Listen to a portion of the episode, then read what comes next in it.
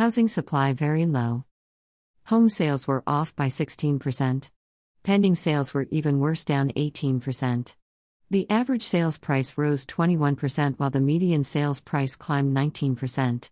We did see a 7% increase in the number of new listings, but that really didn't help the supply situation.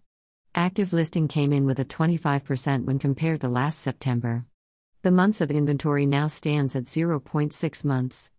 6 months is considered a balanced market. Sales 113. Average sales price $414,314. Median sales price $290,000. Pending sales 101. New listings 109. Active listings 64.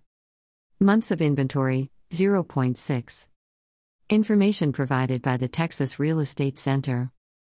Hashtag Marisol Dallas Hashtag Real Estate Wylie Hashtag Homes for Sale Wylie